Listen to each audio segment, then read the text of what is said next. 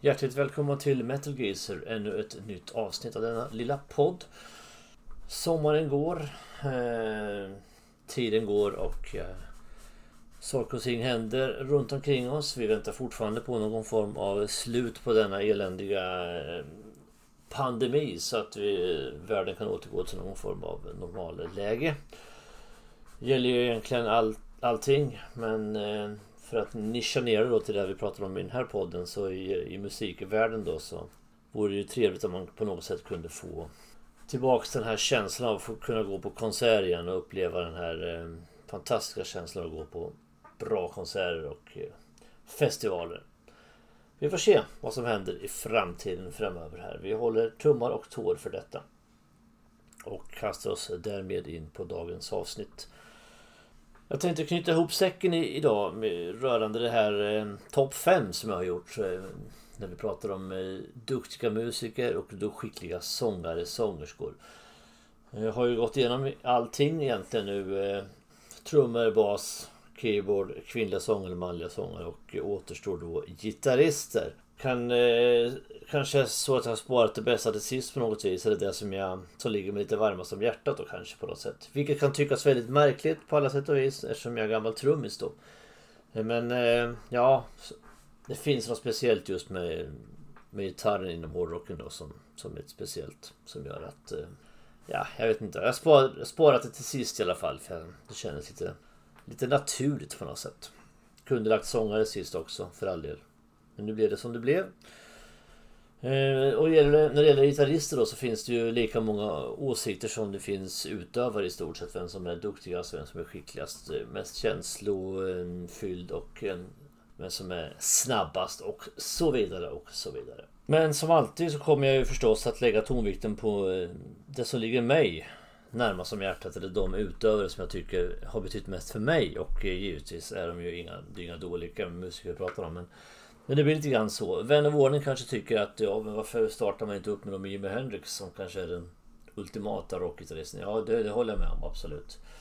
Men eh, på den här listan tänkte jag inte ha med honom. Likaså så har jag väl inte med sådär våldsamt mycket gitarrister av eh, nyare snitt med några få undantag. Då kommer jag väl nämna några stycken. Utan tonvikten kommer förstås att ligga på 70 80-tal. Take it or leave it. Och med det sagt så kan vi kanske gå in på de topp 5 som jag har valt att prata om idag. Och som nummer 5 på min lista så har jag lagt Gary Moore. Ehm, den irländske gitarrist Fantom. Som ehm, dess, eh, dessvärre gick bort för ett antal år sedan. Alldeles för tidigt. Vilket han tyvärr inte är om i den här branschen. Eh, mest känd kanske för den stora massan är han väl som sologitarrist med sina plattor från 80-talet framförallt med Run for Cover och Victims of the Future och eh, Wild Frontier. Exempelvis After the War. Mycket bra skiva. Han gjorde även ett par bluesplattor då. Ja, den, den puritanske bluesfantasten eh, anser väl gissningsvis inte att det är någon form av eh, äkta bluesplattor. Det är lite hårdrocksinspirerat och lite kommersiellt lutande då jämfört med kanske klassiska bluesen. Men, men i alla fall, eh, skivorna Still Got The Blues och After Hours då från 1990 och 92 gjorde, gjorde succé i alla fall. Och jag har bägge två på platta och tycker att de, de är bra. Sen huruvida det är rätt sorts blues, det, det överlåter till andra så kallade experter. Att, eh, att diskutera. Jag, jag är nöjd med att tycka skivorna är bra helt enkelt. Men eh, hans soloplattor är väl där han har gjort sig mest känd inom hårdrocksgenren då. Eh, egentligen med eh, Back on the Street som kom 78 är väl den, den första där som där han började göra lite väsen av sig som soloartist med Parisian Walkway som är med på den skivan bland annat. Och låten, titellåten Back on the Street är väldigt bra låt. Efter Back on the Streets 78 så gjorde han ett kort gästspel Ethan Lizzy då på plattan Black Rose 1979. Väldigt, väldigt bra. En av Lizzys bättre plattor om du frågar mig. Innan han var tillbaka som solartist. Först med bandet G4 som släppte en självbetitlad platta 1980. Innan han gick in på det rena solo, sololidet med den mäktiga Corridors of Power. Sen radade han upp fina, fina verk egentligen hela vägen under hela 80-talet. Fram tills han gick in i bluesen och efter det så tappade han bort sig själv en stund om du frågar mig i alla fall och började uttala sig lite konstigt om att hårdrocken är ingenting som man ska ägna sig åt och eh, började experimentera med eh, lite modernare grejer, lite eh, elektronik och lite såna här saker. Han gjorde bland annat ett uppträdande på, på Sweden Rock som blev tyvärr allt annat än uppskattat just på grund av detta då. Men på slutet av sin karriär så var han tillbaka igen då. Eh, och knöt så att säga ihop säcken. Och som gitarrist är han ju helt fenomenal. Otroligt eh, skicklig givetvis och en, med en enorm känsla i, i sitt gitarrspel och eh, inlevelse både fysiskt och eh, även på sättet som gitarren låter. Men man tittar bara på en valfri video med Gilmore live hur han liksom lever sig in i sitt gitarrspel. Fantastiskt. Otroligt duktig, otroligt skicklig. Jag såg honom live en gång på, eh, det var nog Hovet i Stockholm vill jag minnas, eh, på turnén för eh, Wild Frontier 1987 och det var, det var mäktigt, det var väldigt, väldigt bra. Som sagt, som jag nämnde förut så finns ju inte Gary Moore med oss längre. Tyvärr. Han, han är född 52 och han dog 2011, 58 år gammal då. Under en förlovningssemester i Spanien. Mycket tragiskt. Eh, dog av hjärtattack den 6 februari 2011. Fantastisk gitarrist. Väl värd eh, ett namn i hårdrockshistorien och eh, icke att förglömma hans storverk både som solartist och i Thin Lizzy som jag ser det. Han var även med i andra band som Colosseum 2 och Skid Row. Inte det Skid Row vi känner från eh, 18 in Life och eh, I Remember You. Ett helt annat Skid Row från 70-talet.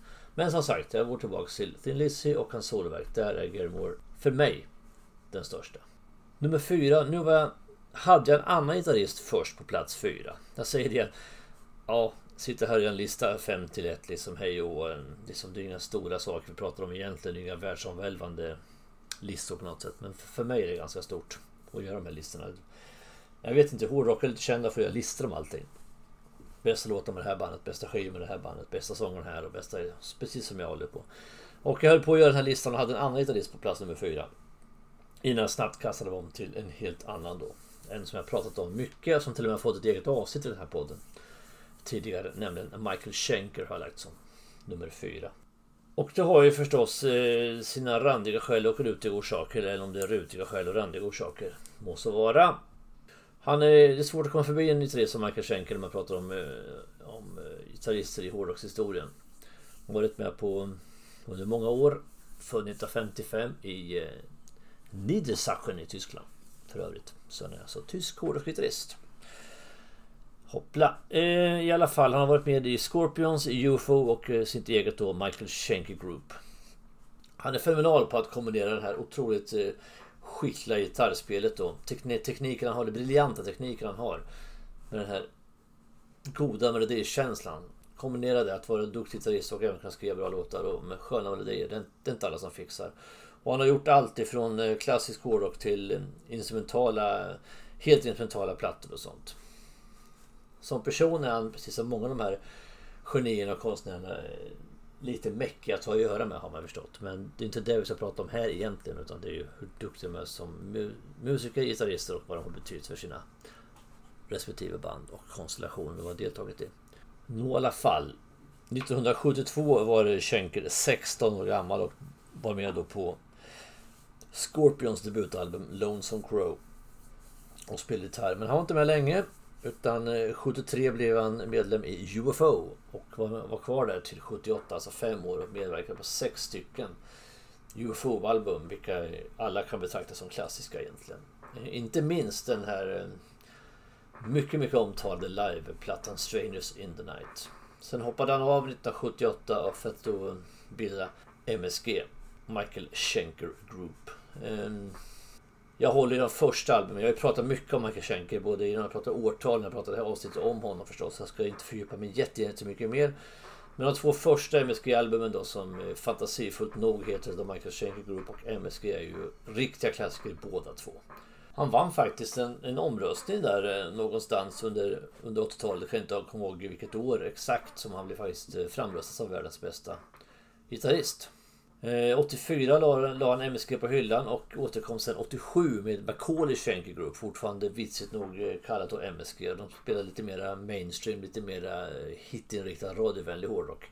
Men väldigt mycket bra låtar. Även där för den här känslan han har för melodier och tekniken, kombinationen, fanns ju givetvis kvar. Fantastiskt bra. Så är det ju. Och sen har han ju återgått då till den gamla MSG-stilen mer och mer på senare, senare album. Och han dök faktiskt även upp igen då på eh, en UFO-platta, Walk on Water. 1995. Eh, på senare år har han ju ägnat sig åt något som eh, heter Schenkerfest. Där han samlar sina gamla sångare Robert McCauley, Gary Barden och Graham Bonnet då tillsammans med den nuvarande eller senaste sångaren han har haft, Dougie White, så har de ju gett ut ett par album som håller mycket hög klass. Så med det sagt så knyter vi ihop säcken runt eh, Michael Schenker då och eh, placerar honom som sagt på plats nummer fyra på den här listan. Innan vi kommer in på prispallen om vi säger så. Nummer tre så har jag lagt en eh, mycket, mycket sympatisk person och mycket, mycket skicklig gitarrist, nämligen Brian May från Queen. När man pratar om Queen så pratar man ju till 75% om Freddie Mercury, så är det ju. Och det är tydligen själv de som gör det. Med all rätt för all del. Och han Fanns även med på listan över manliga sångare som given etta. Eh, Brian May når inte riktigt upp till ettan kanske men eh, jag håller honom otroligt högt som gitarrist. Han skapade han, gitarren han spelar på, den, den typen av gitarr, den modellen byggde han ju själv tillsammans med sin far i unga år. Och nu finns det nu att köpa då förstås som en eh, Brian May gitarr. Och de heter helt enkelt BMG, alltså Brian May Guitars. Eh, Stilen på dem är väldigt unik. Den ser väldigt speciell ut och ljudet är ju makalöst häftigt. Alltså han är ju otroligt unik i sitt sound Brian May. Hur, hur det låter. Och känslan när han spelar är ju magnifik. Alltså, jag, jag håller Brian May i stort sett lika högt som Freddie Mercury när vi pratar om Queen. Inget ont om de andra två. Tvärtom, verkligen. Roger Taylor och John Deacon. All cred, all respekt. Men på något vis är det Freddie Mercury och så även Brian May då som för mig är de stora giganterna i, i Queen. Att han dessutom verkar vara en fantastiskt trevlig och ödmjuk person gör ju inte saken sämre. Tvärtom. Liksom övriga medlemmar i Queen så det, vi pratar ingen eh, ordinär eh, rocksångare på det sättet att han är, han är faktiskt utbildad astrofysiker vilket ju inte är eh, vem som helst lyckas att bli det. Förstås. Bara en sån sak men eh, så mycket bra musik som Queen gjorde under alla år. Eh, också signifikativt som Brian Mays gitarrspel är. är eh, är unikt i sitt slag på många sätt. Han liksom Han är musikalisk virtuos och liksom Han har det distinkta soundet på med sina gitarrmattor och sitt sound som man då får fram genom att ha sin egen händigt tillverkade gitarr då. Just den här gitarren som han själv spelar på kallas ju för Red Special. Den är alltid röd den gitarren han har. Och jag älskar hans sätt att spela gitarr och hans otroligt tjusiga solon. En fantastiskt bra låtgitarrist också om vi bara slänger ur oss några låtar som, som Brian May har skrivit och säger We Will Rock You. I Want It All. Hammer to Fall. Fat Bottom Girls. Save Me. Who Wants To Live Forever. The Show Must Go On. Ja, det är bara ett axplock egentligen av låtar som han har skrivit. Han har även släppt ett par soloalbum då som den ena heter Back to the Light kom 92 och den andra heter Another World 98. Eh, Back to the Light har jag själv på, på platta och den är väldigt, väldigt bra skiva. Mycket Queen förstås i den. Det, det här är bara året efter att Freddie Mercury gick bort. Så att det är fortfarande väldigt mycket Queen kvar i hans musik.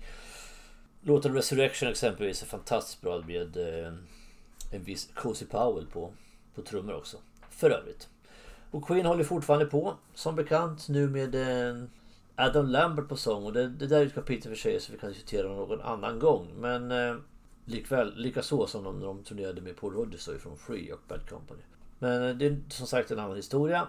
Uh, som gitarrist, som uh, låtskrivare, som människa känns det som. Uh, Brian May värd all respekt och uh, väl värd sin plats på detta lilla podium som vi har i listan. Plats nummer tre till Brian May. Och jag ska egentligen inte prata om personlighet i det här nej, utan musiker då, men det går inte på något sätt att komma, komma ifrån. Michael Schenker, fantastisk gitarrist, lätt strulig människa genom åren har man ju förstått, även om han verkar ha på något vis försonat sig med sig själv eh, med åren. Så har vi de två sista på listan är väl kanske inte direkt kända för att vara de mest jovialiska och ödmjuka personerna. Men icke desto mindre fantastiska gitarrister båda två. Och på plats nummer två har jag valt vår egen svenska Lars-Johan Yngve Lannerbäck. Eh, född 1963 i Stockholm, alltså mera känd som Yngve Malmsteen.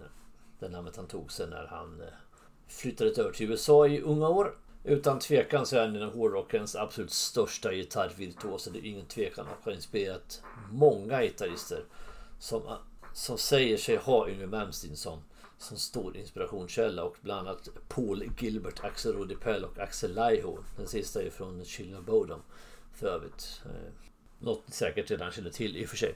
Eh, som sagt, Yngwie Malmsteen eh, startade i Sverige då. Eh, började i Upplands Väsby och eh, slog, kom fram ungefär samtidigt som Europe. Jag pratade om det här förut någon annan gång. Och var lite halvkompis då med Norum och de övriga där. I alla fall 1983 så eh, läste han en annons i en amerikansk tidning som heter Guitar Player. Där de uppmanade, uppmanade folk att skicka in en demo för att de, ifall de vill bli kända. Ja, det är klart. Yngve hade ju alltid ett stort mål. Han tränade liksom gitarr 8-9 timmar om dagen. Eh, ständigt och jämt. Jag har alltså sett intervjuer med John Norun som pratade om att eh, Yngve syntes ju alltid liksom med gitarr. Eh, ständigt spelandes liksom och träna. Han skickade in i alla fall och eh, han, det ledde till att han kom med i ett band som heter Steeler. I alla fall. Och efter det eh, så eh, lämnade han bandet Steeler för han kände sig att han blev lurad. Eh, att han inte fick egentligen... Eh, han hade trott att han skulle få göra mer än att bara spela gitarr utan skriva låtar så själv. Han fick inte skriva en enda låt på Steelers platta. Gick med i Alcatraz istället då som eh, lett av Graham Bonnet. Icke helt okänd sångare i Rainbow och MSG. Och där var han med med två plattor då med Alcatraz. Som jag pratat om tidigare också innan han startade Rising Force i soloband.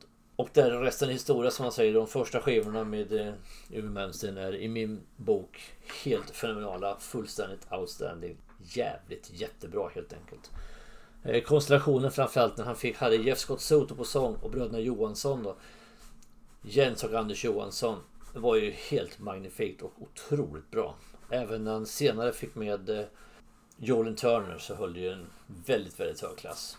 Givetvis. Sen eh, är han ju som han är, den gode Yngve, så han har ju bytt medlemmar i stort sett på varje skiva efter det. Men eh, icke desto mindre så kan man inte säga från honom att han faktiskt mer eller mindre själv skapade en helt egen eh, stil då som kallas för neoklassisk metal eller neoclassic metal på lite engelska. Då. Där många andra kända gitarrister befinner sig också då i den genren. Men eh, Yngve var först och eh, störst kanske just det här. Egentligen. Och de plattorna som jag håller högst med Yngve, det, ja det är många. Eh, det är en av mina husgudar faktiskt eh, under många, många år. Från första Rising Force-skivan. Marching Out, Trilogy, Odyssey och sen fram till eh, liven då som är inspelad i Leningrad 1989.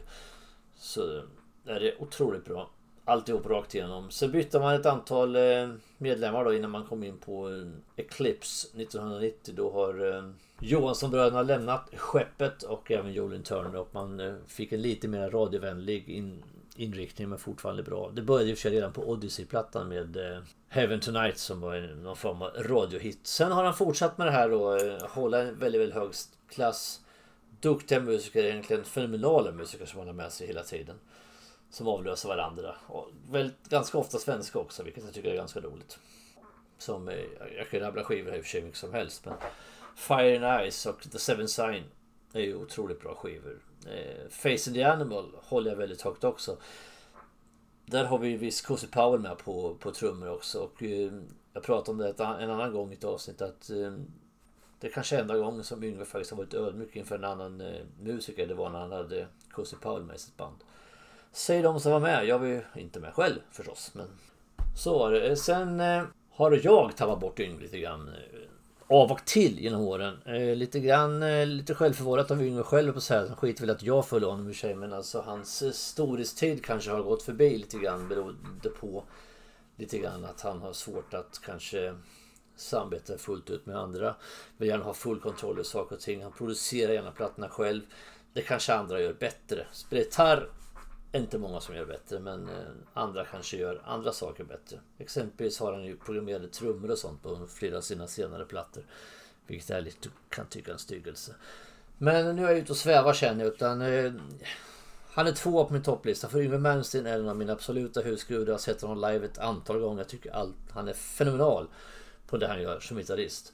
Och det är där vi ska hålla oss till här på den här listan. Så att han är absolut väl värd sin plats på listan så pass högt upp som han är. All respekt till eh, Lars-Johan Yngve Landerbäck, Yngve Malmsteen, nummer två på listan. Och innan vi kommer in på nummer ett så ska vi ta lite hedersomnämnare kanske om vissa gitarrister. Jag pratade om Jimi Hendrix i början. Att man kanske skulle haft med honom. Likaså ska, ja, vart tog Jimmy Page vägen till exempel? Ja, för han är inte med på listan heller.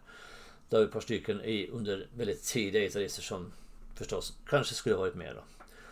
Och går vi lite utanför den snäva hårdrockssfären då så kan det svårt att gå förbi en gitarrist som Eric Clapton exempelvis. Och likaså tidiga gitarrister som inte heller är hårdrock på något sätt men ändå finns med där som inspirationskällor för många av de här gitarristerna jag pratar om. Så har man ju Jeff Beck och Aldi Miol och eh, Carlos Santana exempelvis som ju är helt fenomenala gitarrister på sitt sätt. Men om vi går tillbaks då till eh, lite andra mer hårdrocks eh, gitarrister då som inte finns med på listan men ändå värda hedersomnämnande så kan man ju nämna Joe Satriani och Steve Vai. Otroligt skickliga gitarrister. Som bygger väldigt mycket av sin, sin produktion på instrumentala stycken också. Fantastiskt duktiga. Eh, Randy Rhodes borde man förstås ha varit med på listan. Ossis gamla vapendragare som eh, Bland annat gjordes odödlig i gitarrsolo på Mr Crowley. Exempelvis. Skapade också eh, väldigt mycket egen stil och var även han med lite grann i den här neoklassiska eh, metal och en av de tidiga i den genren då. Vi har ju Alex Lifeson i, i Rush då som vi kanske också skulle varit med. Ehm, jag älskar Rush som band. Jag, detta är min absoluta favoritband genom alla tider. Och jag har haft både Neil Peart och Gilly med på listan innan. Och och borde kanske haft Alex Larsson också men när det är gitarrister så är det ju förbannat tajt alltså mellan de som är med. Så att Alex, sorry. All respekt men du ramlar utanför topp 5-listan fast du är väl värd hedersomnämnande i alla fall. Likaså om vi, om vi då hoppar in på lite dubbelkommandon så att säga så kan man ju egentligen nämna exempelvis KK Downey och Glenn Tipton i Judas Priest som skapade ett fantastiskt samspel som gitarrister eh, i Judas Priest då på 70 80-talet framförallt. Eh, Likaså eh, hade man ju Scott Gore och Brian Robertson och Listy som också skapade den här dubbelkombon då som, som blir så unik på något sätt. Och likadant i, i Iron Maiden då. Självfallet. Dave Murray och Adrian Smith då. Är inget ont om eh, nummer tre i Maiden, eh, Jannik Gears. Men eh, ni förstår vad jag menar, det här dubbel, dubbelliret då. Jag är väldigt mycket för, för soundet då. Och, och eh, för lite nyare då så har vi ju i Dragon Force har Herman Lee och Sam Topman som briljerar eh, och gör stordåd i, i bandet Dragon Force. Eh. Och Sam Topman är även en av de som skriver väldigt mycket låtar till Dragon Force. Jag håller Herman Lee kanske lite lite vassare som gitarrist men det, är, det är hårfin skillnad, absolut. Och som sista då dubbelkommando då så har vi ju Arch Enemy då som jag nämnt mycket. De har ju haft eh, Michael Amott är ju konstanten i Arch Enemy. Och de har haft eh, bland annat sin bror Christopher Emmott med bland annat. Eh, men eh, jag tänker på den nuvarande konstellationen då. Michael Emmott och Jeff Loomis. Eh, Jeff Loomis från Nevermore som kom med på senare år här. Och när de, de två ihop kombinerar ju formidabelt. Inte minst live när man ser dem. Så där har vi ett antal gitarrister som väl värda ett hedersomnämnande för den här och det finns fler givetvis. Som jag sa, det finns väl lika många favoritgitarrister som det finns eh, folk som lyssnar på hårdrock. Nästan. Men med det sagt kommer vi in på nummer ett på listan. Och jag pratade om Yngve förut då som har varit inspirationskälla för många andra. Och han har ju själv haft gitarrister som har inspirerat honom väldigt mycket. Och eh, Jimi Hendrix vet jag en av dem. Och även Richie Blackmore var ju en tidig eh, influens för, för Yngwie Malmsteen i unga år. Och Richie Blackmore, nummer ett på min lista. Mannen, myt och legend, The Man in Black, givetvis. Ja, vad kan jag säga som inte redan har sagts om, eh, om den gode Blackmore? Ja, jag vet inte riktigt var jag ska börja och var jag ska sluta på att säga. Eh, han har varit med i, han var med och grundade Deep Purple från allra första början och eh, egentligen i Mark 1 då som, som kom först. Ja, det är logiskt att Mark 1 kommer först. Jag hörde själv hur korkat det där lät. I alla fall, de släppte tre skivor då. Shades of the Purple, The Book of Taliesin och Deep Purple. Där man hade då Rod Evans på sång och Nick Simper på bas. Och de här två byttes sig sen ut då till eh, den fjärde skivan när man bildade då Mark 2. Den andra uppsättningen av eh, Deep Purple. Och den mest klassiska och den, i mitt tycke, bästa. Där man då plockar in eh, Ian Gillan på sång och eh, Rudy Glover på bas ifrån bandet Episod 6. Och där kompletterar ju då Mark 2-sättningen Richie på gitarr, John Lord på keyboard och den eviga konstanten i The Purple Ian Pace på trummor. De släpper ju magnifika skivor då. Det är Purple and Rock, Fireball, Machine Head, Who Do You Think We Are och inte minst den fullsatt odöda Live in Main Japan. Otroligt bra. Ehm, sen som jag sagt förut, lite knepiga personer dessa genier och konstnärer ofta då. Så att det skar sig då mellan Ian Gillan och eh, Richard Blackmore framförallt. Och de lämnar bandet och vi startar då Mark 3. Man plockar in David Coverdale och Glenn Hughes, sång respektive bas. Och släpper två till fantastiska skivor. Burn och Stormbringer. Efter det så eh, lackar ju Blackmore ur då på, på något som man tycker att eh, soundet för The Purple är alldeles för mycket solo för lite hårdrock och eh, startar då istället Richard Blackmores Rainbow. Och det vet ni ju hur den historien är med alla dessa olika konstellationer som, som det bandet har haft. Fram och tillbaka. Eh, från 1975 med eh, Richard Blackmores Rainbow fram tills de återförenade då eh, klassiska 2-sätten 1984 med eh, den sagolikt fantastiskt bra The Purple-skivan Perfect Strangers. Rich är sedan med kvar i Deep Purple. Eh, även om Ian Gillan får gå en gång och sen komma tillbaks. Så, så Rich är med fram till 1993. De släpper plattan Slaves in Masters 1990 med Jordan Turner på sång istället för Gillan. Och den, eh, det är ju mer en Rainbow-platta än en Deep Purple-platta om du frågar mig. Och kanske inte bara mig utan andra. Sista plattan The Battle Rages On eh, kanske är lite signifikativ också för, för dessa två herrar. Jag såg Deep Purple på den turnén. Och det visade sig vara den sista eh, som Richie gjorde med The Purple. Utan han eh, försvann och eh, ersattes tillfälligt för att avsluta turnén av Joe Satriani. Det här behöver jag inte gå in och sitta och rabbla om egentligen. Jag vet inte varför jag gör det men det är väl för att jag är så som jag är kanske i alla fall. Jag ska prata med honom som gitarrist. Hela vägen som, som gitarrist så har han ju briljerat fullständigt både i The Purple, även i tidigare Purple. De här första plattorna är också bra gitarrspel i. Och hela vägen genom The Purple-karriären. Rainbow eh, är magnifikt allting de gör egentligen. Och eh, även den comeback-skivan som de släpper 1995 när han har slutat i The Purple. Efter The Battle Rages Zone så släpper han den sista, trodde man i alla fall, Rainbow-platta 1995. Stranger in us all. Som också håller hög klass förstås. Efter det så på något vis så det här är jag inte ensam att tycka i och för sig, det vet jag. Det är fler som tycker. Så gick Ritchie bort sig på något sätt i, i någon form av medeltida eh, hysteri där han åker runt på, på slott i Storbritannien och uppträder då i, iklädd eh, några konstiga narrhattar och eh, märkliga näbbskor och spelar luta istället för gitarr. Lite hårdraget och lite sådär elakt. Jag tycker det är synd att han slängde bort så pass många år i sin karriär men karln gör ju vad han vill förstås. Det är ju inte upp till mig att bedöma vad han ska göra. Men eh, jag och många med mig tycker att det var synd att så många år försvann där. Där han eh, uppträdde eh, tillsammans med sin eh, nya fru Candice Knight under Moniken Blackmores Night. Det roliga med de skivorna om man säger så, de ganska många plattor som de ändå har släppt. Så eh, är det ju att det är ju inte hårdrock på något vis. På något sätt. Men man hör ändå det här gitarrspelet som finns under där på något vis. Att det ändå är Richard Blackmore som lirar och det är, det är lite häftigt. Icke desto mindre tyckte jag att det var förbannat synd att, att det blev som det blev. Och sen återförenade han Rainbow som bekant och spelar ju nu. Och har till och med släppt lite ny musik som bekant. Jag ska inte sitta här och lera för mycket över Blackmore's Night utan eh, det där är ju, är ju valfritt vad folk tycker då. Givetvis. Eh, han har ju skapat så otroligt mycket musik genom alla år, Richard Blackmore i The Purple Rainbow, Richard Blackmores Rainbow, Blackmore's Night och även Solo som Richard Blackmore. Och eh, det, är lite upp till var vilken del av Blackmores karriär man håller högst i alla fall. Men eh, icke desto mindre så är det alltid väldigt signifikativt, hans gitarrspel. Det går liksom inte att missa att det är han. Och han har gjort så otroligt mycket för hårdrockaren. Han är helt fantastisk gitarrist och absolut nummer ett för mig på alla sätt och vis. Jag menar, har man, har man skrivit riffet Smoke on the Water så är man ju på något vis odödlig redan där. Men eh, utöver det, allt annat han har gjort och som han har varit liksom. Och kollar man på... Eh, jag har ju själv sett The Purple ganska många gånger. Jag är uppe i tvåsiffrigt i alla fall med den gången jag sett dem. Och fenomenalt bra varje gång. Richie var med. Utan tvekan. Eh, Steve Morse är en fantastisk gitarrist också. Men den här magin som, som auran som finns runt Richie Blackmore, eller fanns runt Richie Blackmore. är ju något alldeles speciellt då.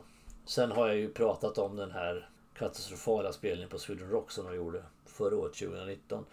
Där följer en stor del av hans gloria på sned. Eh, men det må vara hänt. Eh, jag gjorde mig faktiskt, jag roade mig faktiskt med att slänga på Spotlight Kid ifrån eh, turnén, Live Between the Ice turnén 1982 på Youtube och sen slängde jag på direkt då en upptagning från Sweden Rock 2019.